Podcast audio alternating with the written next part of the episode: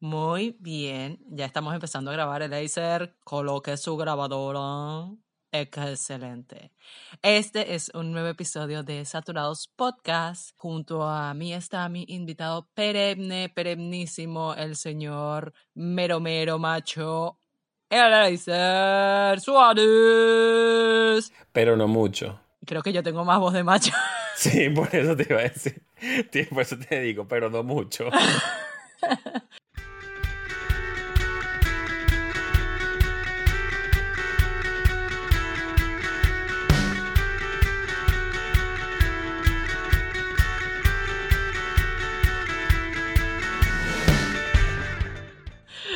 Mi amiguita hermosa, preciosa, Leiser Suárez, está aquí acompañándome como siempre en este podcast tan saturado, em, pero a la vez tan chévere. Saturados Podcast inicia una vez más en su episodio número 14 y hoy les traemos un tema cuyos términos son bastante actuales.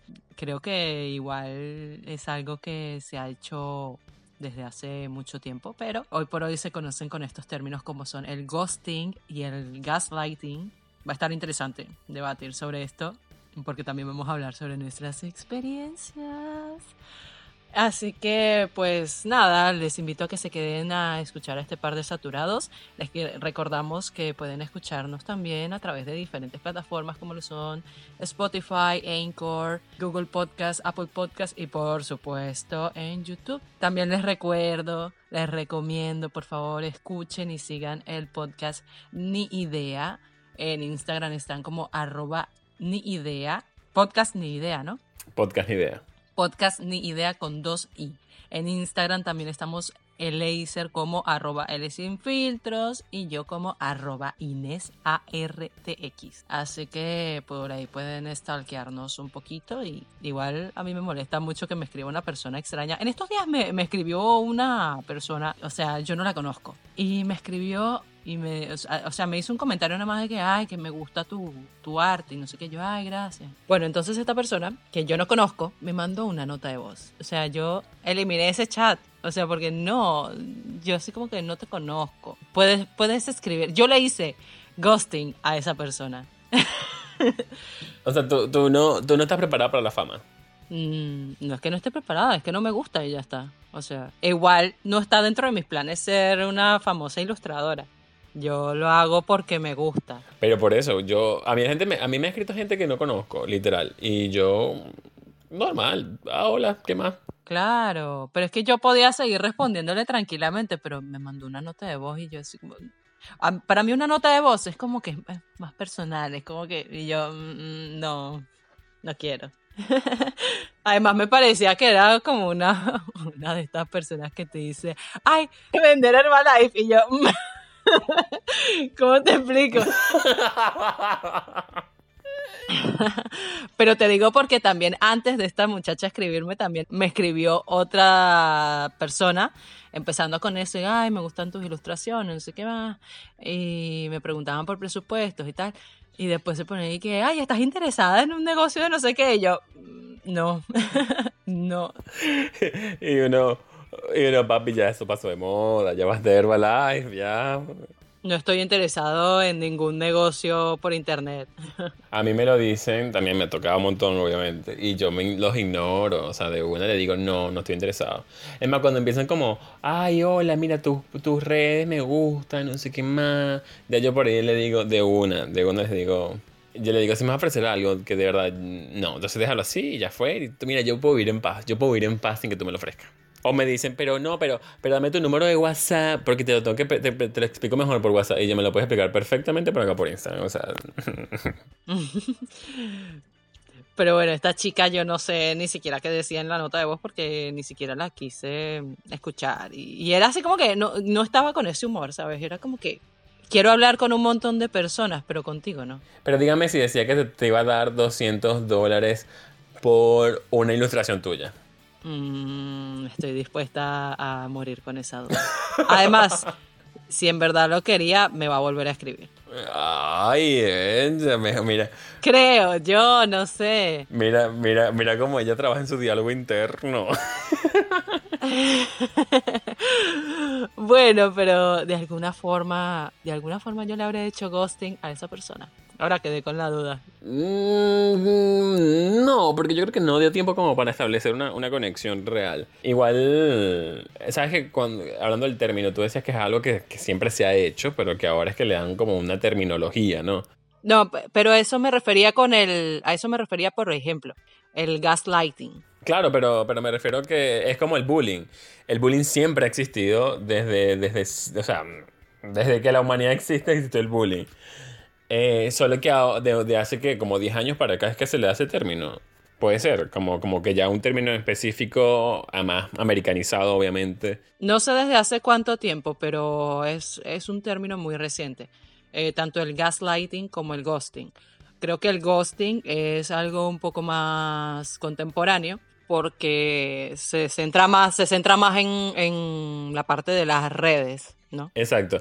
Es como tú, tengo que decir que cuando me mandaste el tema, me dijiste, mira, vamos a hablar de esto, ¿te parece?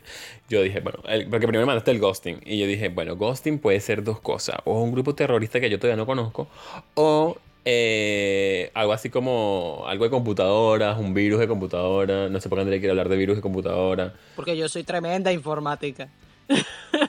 Una tremenda informática que no puede hacer que su computadora eh, acepte el micrófono. No sé, que se le active el micrófono. Grave. Coño, es su madre.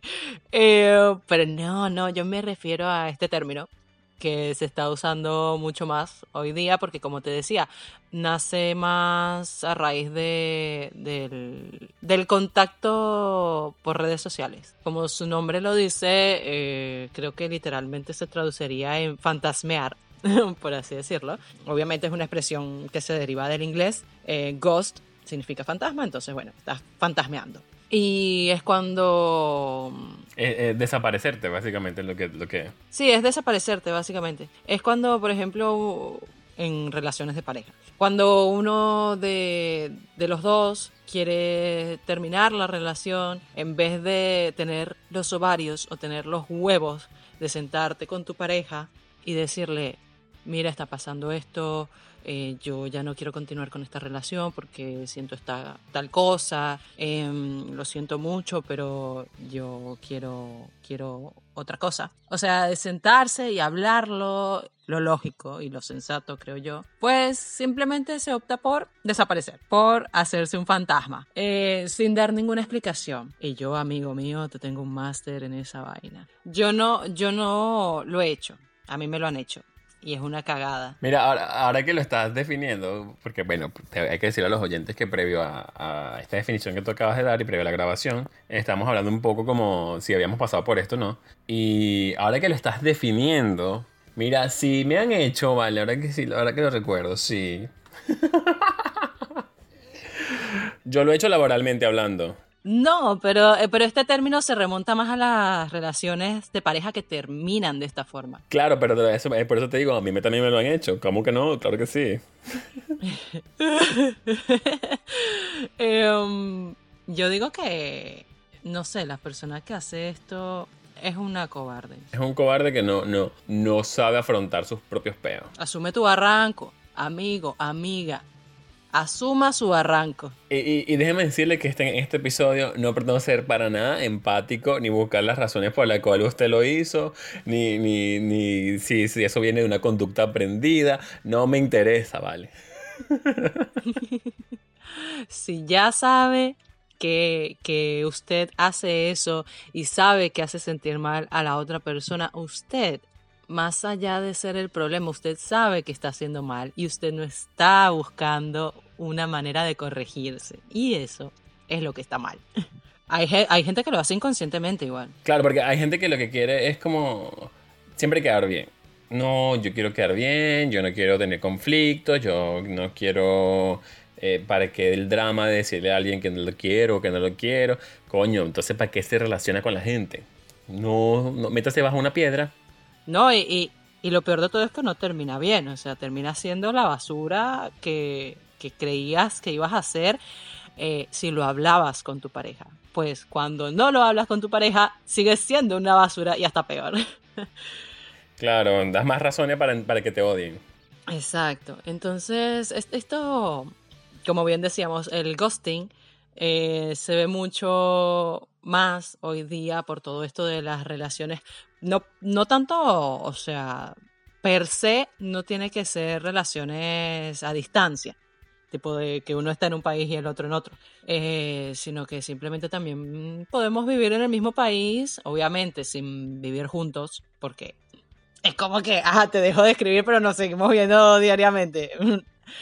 Entonces, es más una relación que en su mayoría eh, se vive a través de la virtualidad de los chats, por ejemplo, del WhatsApp, del Facebook, del Instagram, no sé qué. A mí me ha pasado las últimas dos veces que intenté establecer porque lo bueno es eso, que en mi caso no había una relación establecida. Y ya eso me va hablando del, o sea, ya yo vengo y me digo a mí misma, qué bien, qué bien que no estableciste una relación con estas personas, porque si me lo hubiesen hecho ya con una relación consolidada, me hubiese sentido peor, porque obviamente me cayó mal. Pero después yo dije, ¿sabes qué? Vete a la mierda. Mira, a mí me lo hicieron también, eh, pero yo sí tengo que decir que, eh, bueno, el asunto es que, que a su favor la persona tenía que no tenía teléfono. Entonces era como más fácil el, Eso pensabas tú. el ghosting. y entonces, eh, digamos que estábamos en una relación que iba en pro de establecerse. Y justo cuando lo establecimos, como dijimos, ah, bueno, somos una pareja. Ah, bueno, ghosting.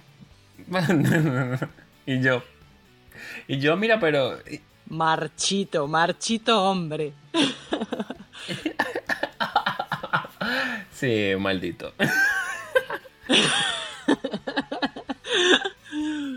O sea, y, lo peor de todo es que a ti te dejan así como, ¿sabes? No, no, no sabes qué pasó, no sabes qué hiciste, no sabes qué le ocurrió a esa otra persona. Eso es lo peor del caso, que te dejan en la nada básicamente. O sea, cuando una persona rompe con, con, una relación de esta manera, aparte de ser un cobarde y de no aclarar nada, eh, dejas esa incertidumbre ahí, o sea, a flor de piel. Y cuando te lo hacen a ti, tú te quedas con esa incertidumbre y esa duda de decir, pero ¿por qué? O sea, ¿por qué ya no me escribe? ¿Por qué desapareció? intento comunicarme con él y no contesta. ¿Qué hice mal?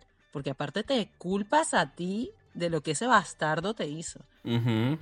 o, o, también te, te pasa lo de no sé si esperar, porque a lo mejor fue que le pasó algo grave. Tiene algún problema. Exacto. Entonces, como, coño, es una, es una experiencia bastante desagradable, la verdad. Es, sí, es, muy, es muy fea. Así que si usted hace ghosting, si usted hace ghosting, usted es una persona desagradable para los eh, protagonistas de este podcast. Pero igual escúchenlo. no nos hagan ghosting. Sigan escuchándonos. Em, por lo general, bueno, también lo que nos ha matado es el, visto del WhatsApp y de todas las redes. Actualmente creo que todas las redes tienen esa vaina de, de te dejo en visto. Entonces, como que esté desgraciado. Yo tengo que decir que yo hago ghosting de forma inconsciente, Andrea. soy una persona de, soy una persona despreciable para nosotros mismos. De cuando me dejas de responder. A ti y a mucha gente, a ti y a mucha gente me pasa.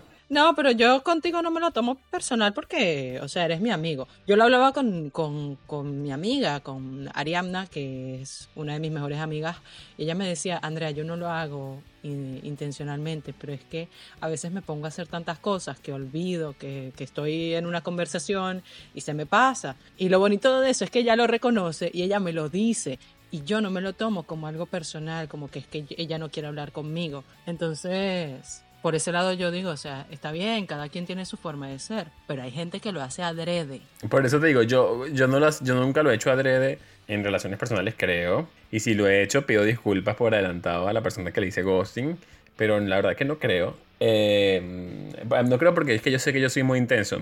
Entonces, los intensos, a los intensos nos hacen ghosting, no, no al revés. Los, los intensos no hacemos ghosting. Pero eh, si lo he hecho, por eso te digo, si lo he hecho cuando hablo de cosas laborales. O sea, yo recuerdo que tengo un trabajo donde yo me podía desaparecer cinco días. No quiero saber nada de la vida. Me desaparecía cinco días. No me escriba, no me responde, no me... Ay, ojalá yo me pudiese desaparecer cinco días de mi trabajo sin que sean mis vacaciones. Bueno, ya, ya. Yo ya no lo puedo hacer, mi amor. Ya yo... La migración te hace que no puedas hacer ghosting. ghosting laboral no puedes. Lo bueno es que, por ejemplo, o sea, sacándole el lado bueno de este trabajo que tengo actualmente, que es ser cajera, lo bueno es que yo cumplo mi horario y ya de ahí no me la dillen. no me busquen, que no me van a encontrar. Pero, pero, por ejemplo, en nuestro trabajo anterior, en nuestra profesión, es muy difícil hacer ghosting. Porque dependes mucho de un 24-7.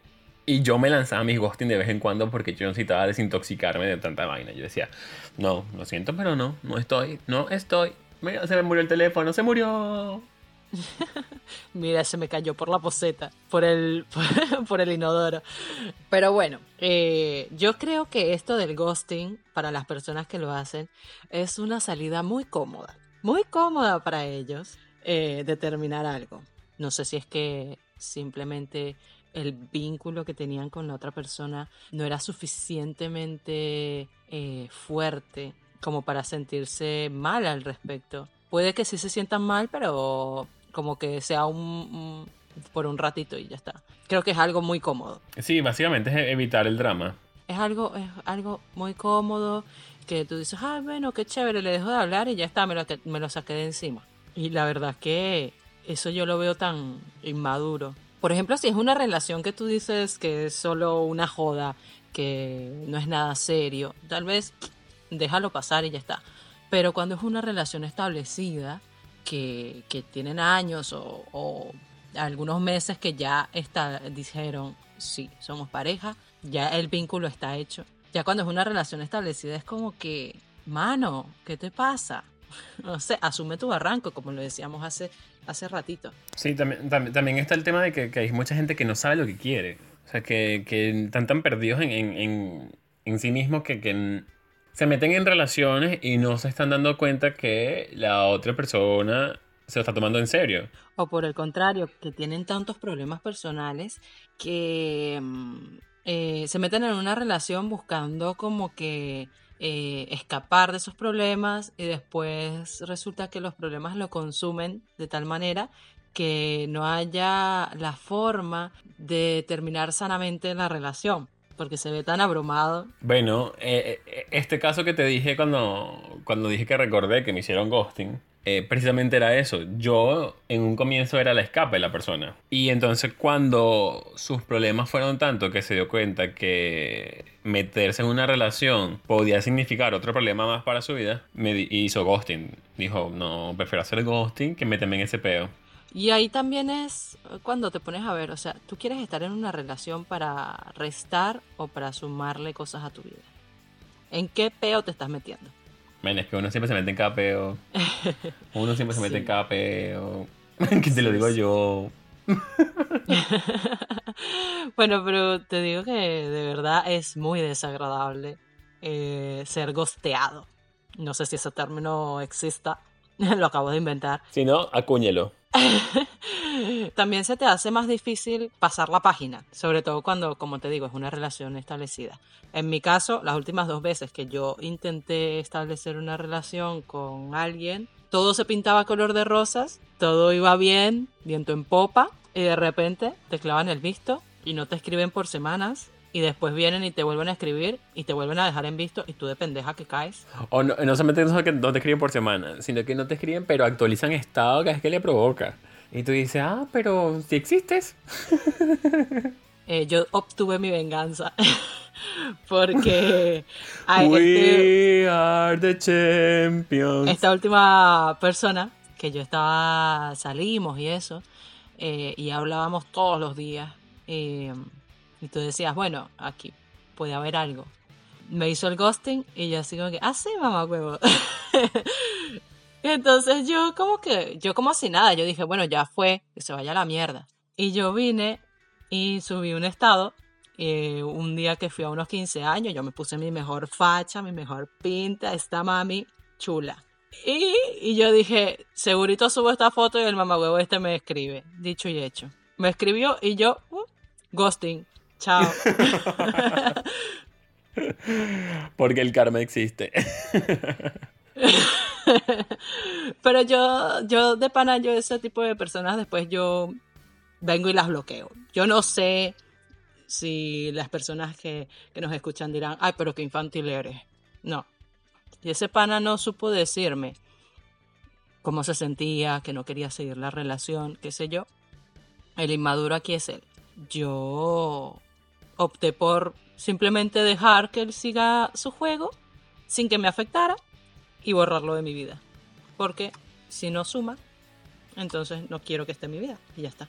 Yo, yo siempre he dicho que, que sí, que el tema de bloqueo es un poco inmaduro, pero... A veces es necesario, dilo. No, no, no, no, sí, sí, claro que es necesario, pero es necesario si tú eres honesto contigo mismo. Es decir, si las razones de bloquear a otra persona es porque definitivamente no quieres a esa persona en tu vida, no quieres nada que ver con esa persona, pues perfecto, bloquealo todo lo que tú quieras. Pero si es por un tema de llamar la atención, no tiene sentido. Si es como, te voy a bloquear, pero para meterme, después de bloquearte y ver lo que haces y después te vuelvo a bloquear. ¿Qué estás haciendo? ¿Qué estás haciendo? Desbloquealo de verdad. Claro. No, yo en este caso yo vine eh, después de que pasó eso, que subí la foto, no sé qué, él me respondió y así como que, ah, venganza. Y después fue como que, bueno, ya, ya obtuve mi venganza, te bloqueo y ya no quiero saber más de ti por mamá huevo. Y ya, es como que vives en el pasado, amigo mío. fuiste, fuiste una parte de mi vida, pero ya no fuiste, ya no eres, ya no serás. Y además que esto, esto también para personas que tengan la autoestima baja, yo no considero que la mía esté tan baja, pero tampoco está tan alta, también les afecta porque obviamente es como que es un desprecio. Claro, pues, por, por, todo el tema más que estás diciendo, que además ni siquiera te dan razones. Entonces tu, tu voz interna, como dijimos en el episodio anterior, empieza a hablarte y decirte, ay, de bola, ¿cómo te van a querer? Tú lo corriste, es tu culpa. Claro, es que no hiciste suficiente. No hiciste suficiente para, para... No le hiciste el amarre como debía. como debía. Ese es suficiente, Dios. ¿Cuánto daño hace? Pero de verdad es, es una caca. Esto es una mierda. Mira, y el otro término que es el gaslighting, que es, el, es peor, es peor. Peor, sí, sí. Este es horrible. El gaslighting eh, básicamente es un abuso emocional.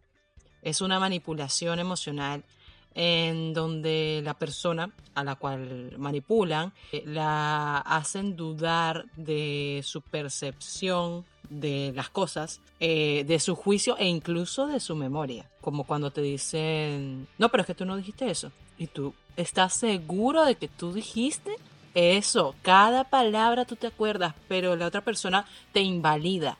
Dices, tú no dijiste eso, yo no recuerdo. Tú estás loca. O peor aún, o peor aún. Eh, cuando dices, sí, dije esto, esto, esto, esto, esto y esto. Eso llegan y te lo, te lo, te lo cambian con, Ah, pero es que tú tienes que recordar siempre todo. pues sí. Yo en mi vida pasada fui un elefante.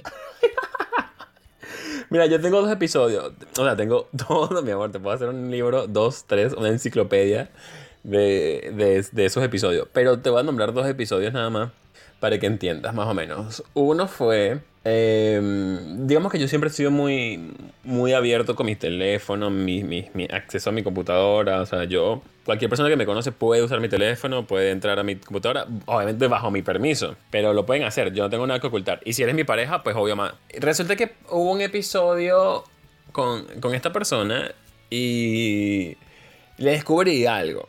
Y entonces yo hago un reclamo y digo, mira, violé tu privacidad, pero encontré esto, esto, esto y esto, y no estoy de acuerdo porque somos pareja y lo que estás haciendo no está bien.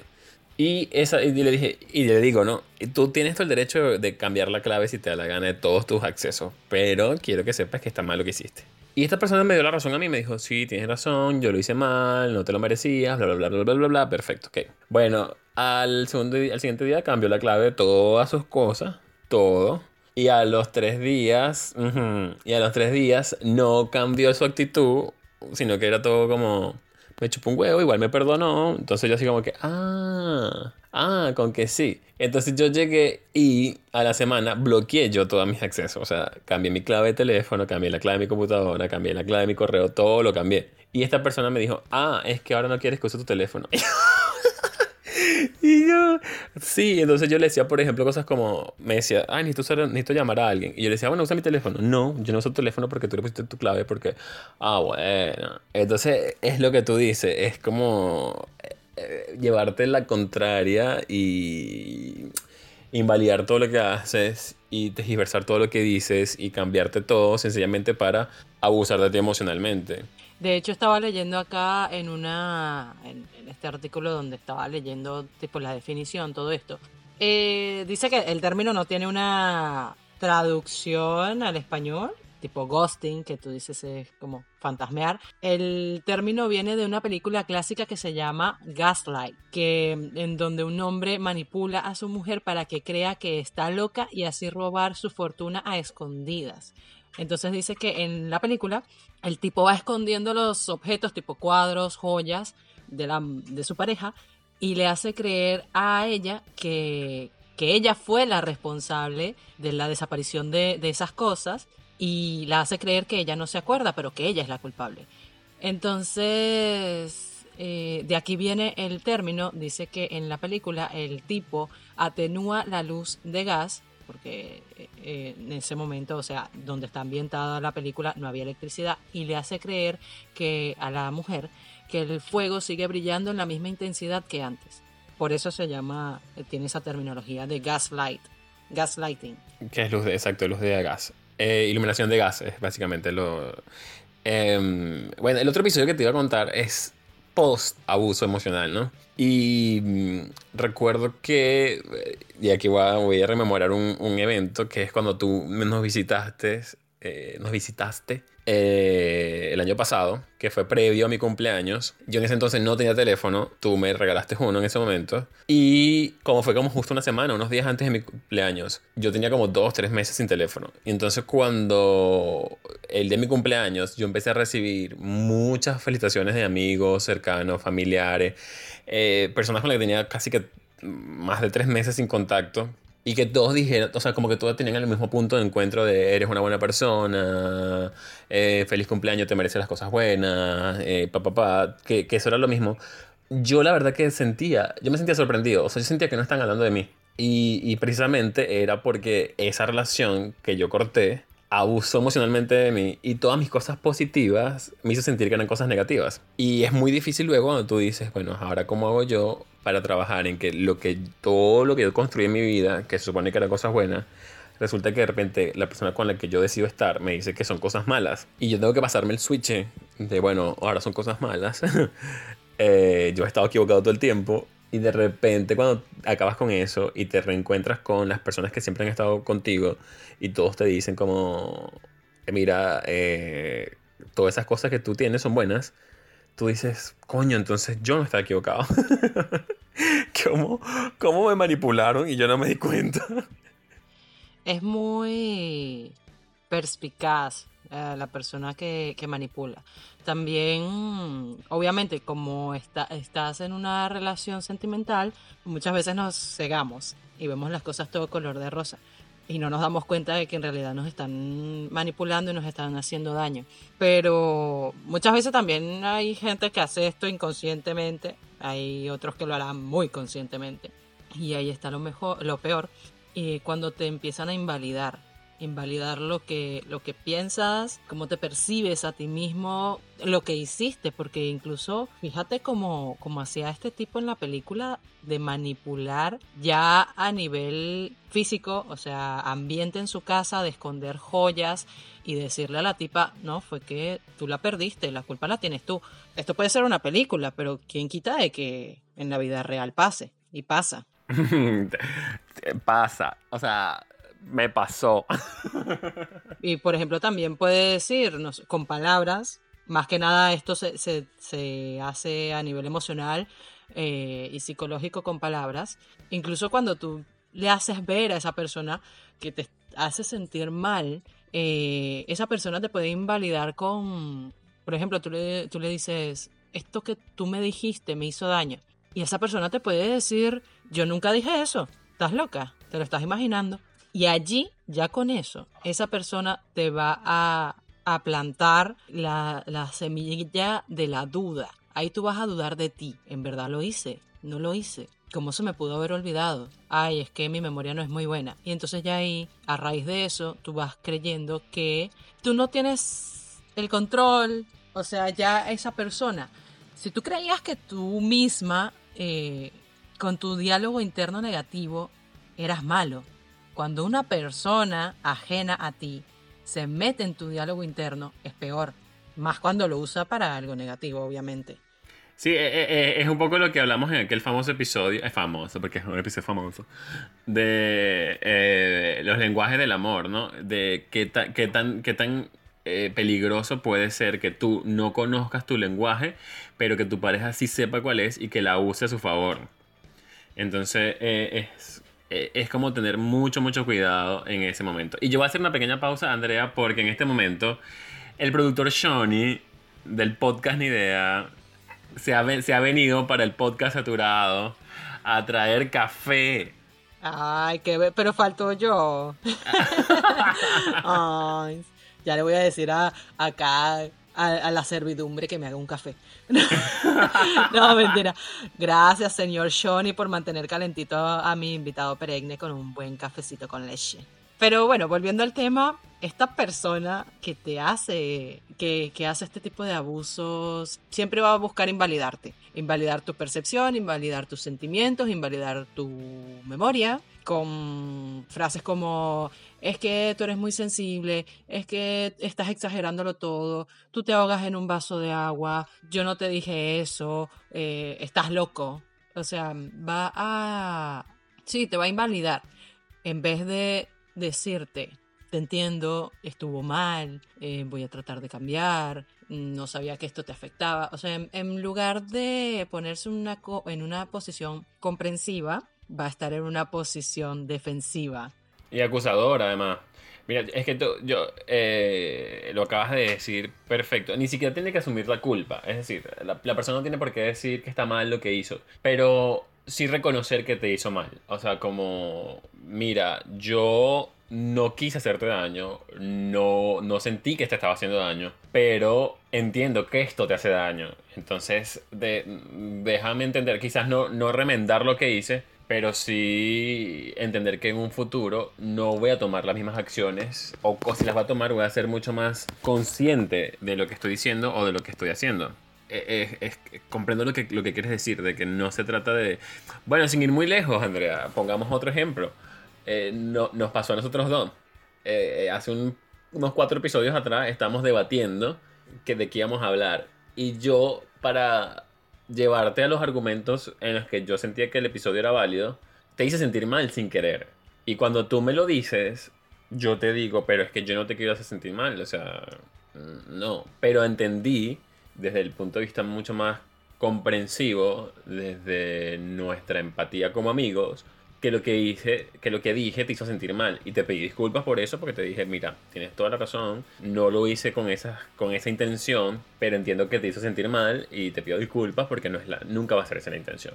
Quiere decir que eso pasó, que, que no, no, no estoy inventando esto, esto, esta parte que estoy diciendo. Claro, pero tú fuiste comprensivo.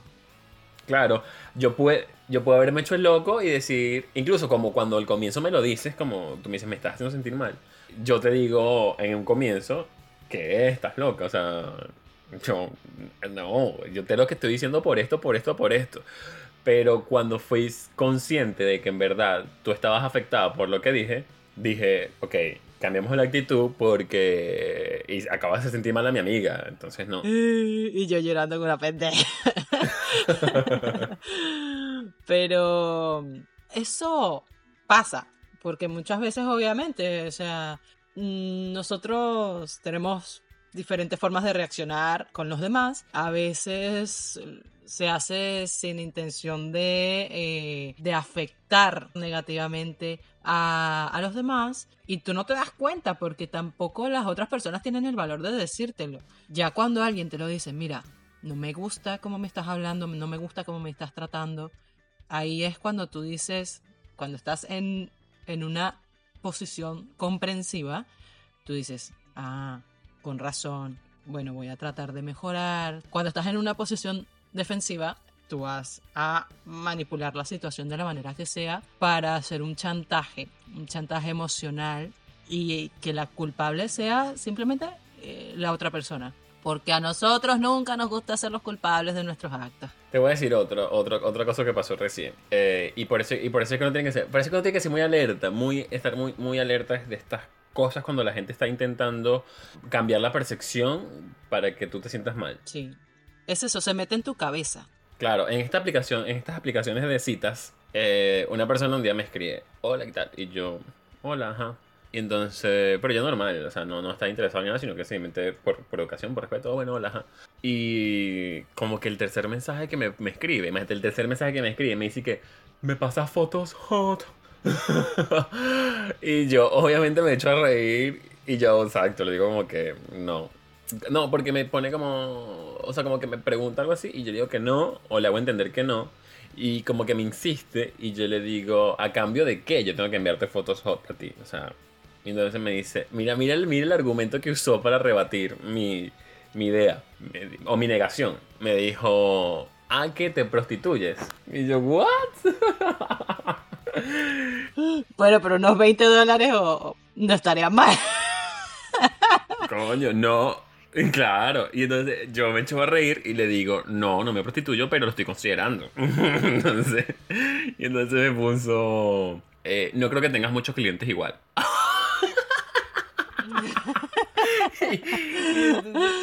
Pues déjame decirte que usted fue como una mosca hacia la luz. Pendejo.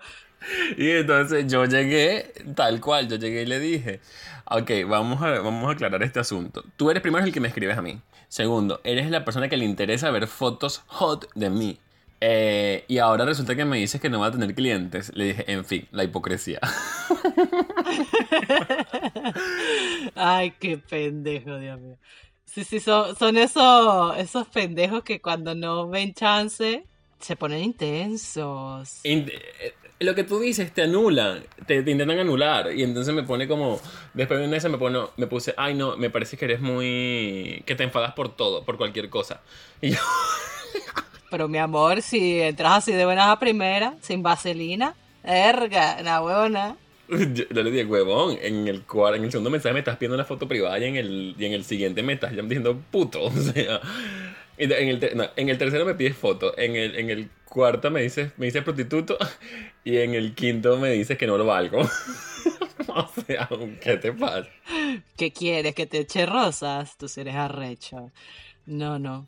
Sí, no, no, no, no, no, no, la gente es muy, la gente es muy loca. Entonces después una, me sigue, me sigue como debatiendo. Y sabes que yo me pongo intenso cuando estoy debatiendo. Entonces yo llego y le digo, yo llego, yo llego y le digo, es que hay que ser bien descarado para tener una foto sin cara, nada de información en el perfil y de paso exigirme a mí que tengo que hacer qué.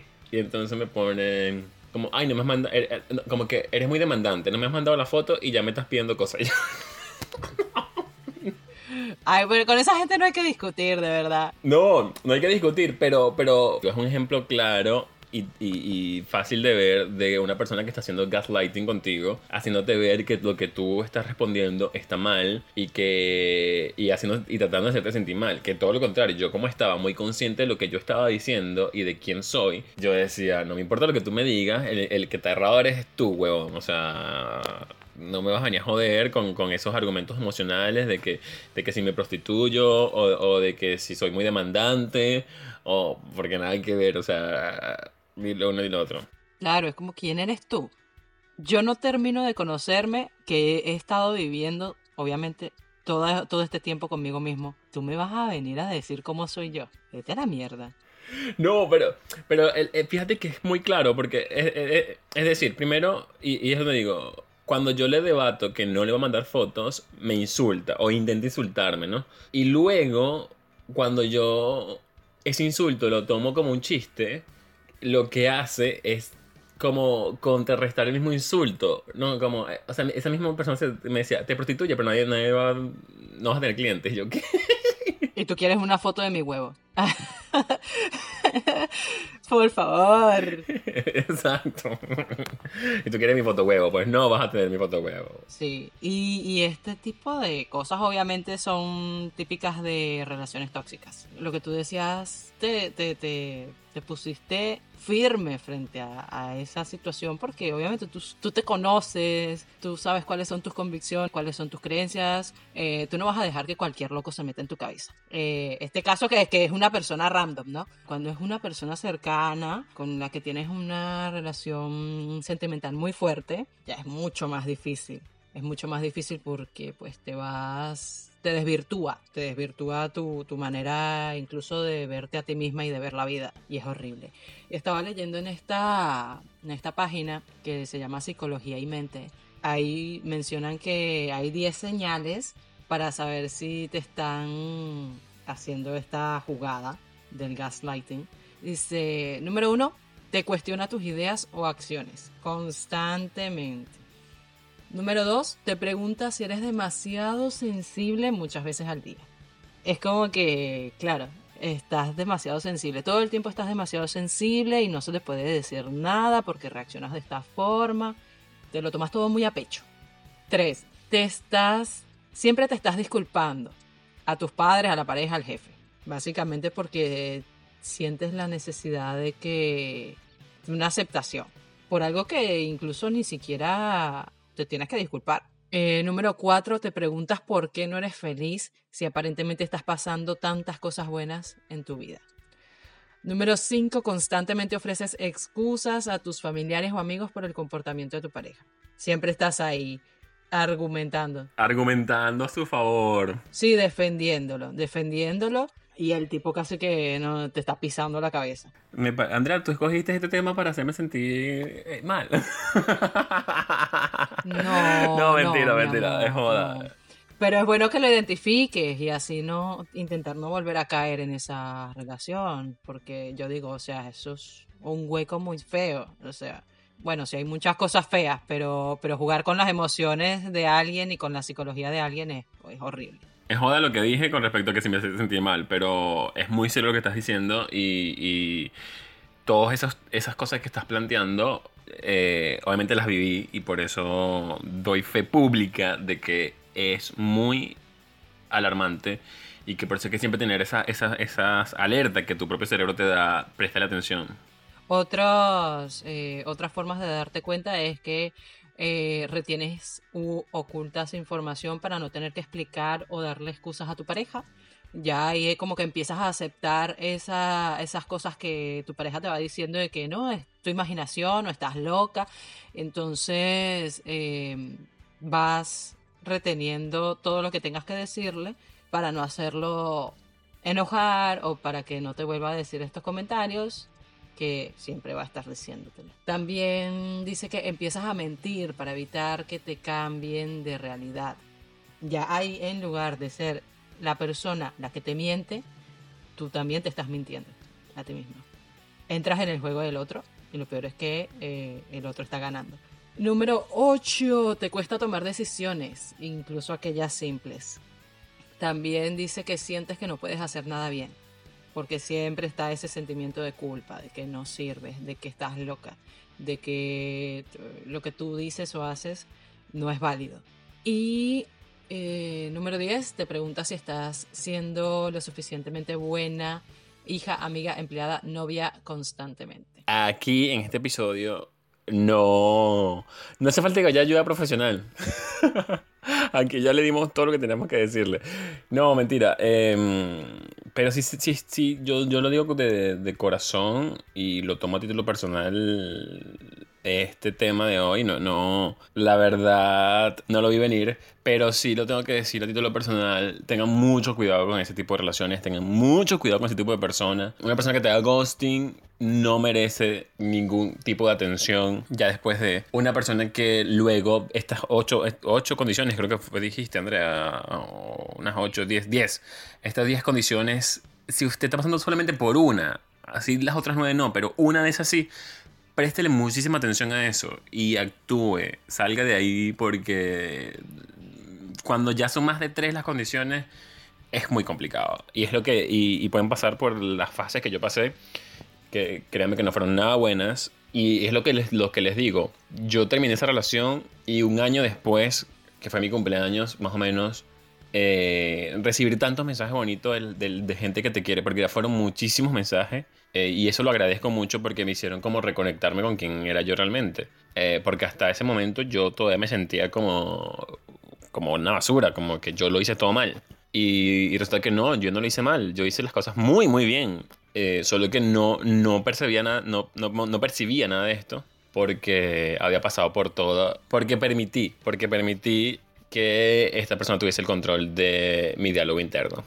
Empiezan a mencionar muy sutilmente y además, y por eso vuelvo y repito, es muy importante ser consciente de quién eres, de cuáles son tus condiciones, tus limitantes, tus cosas buenas, porque por eso di este último ejemplo que di de la aplicación, porque es así, tan sutil como eso.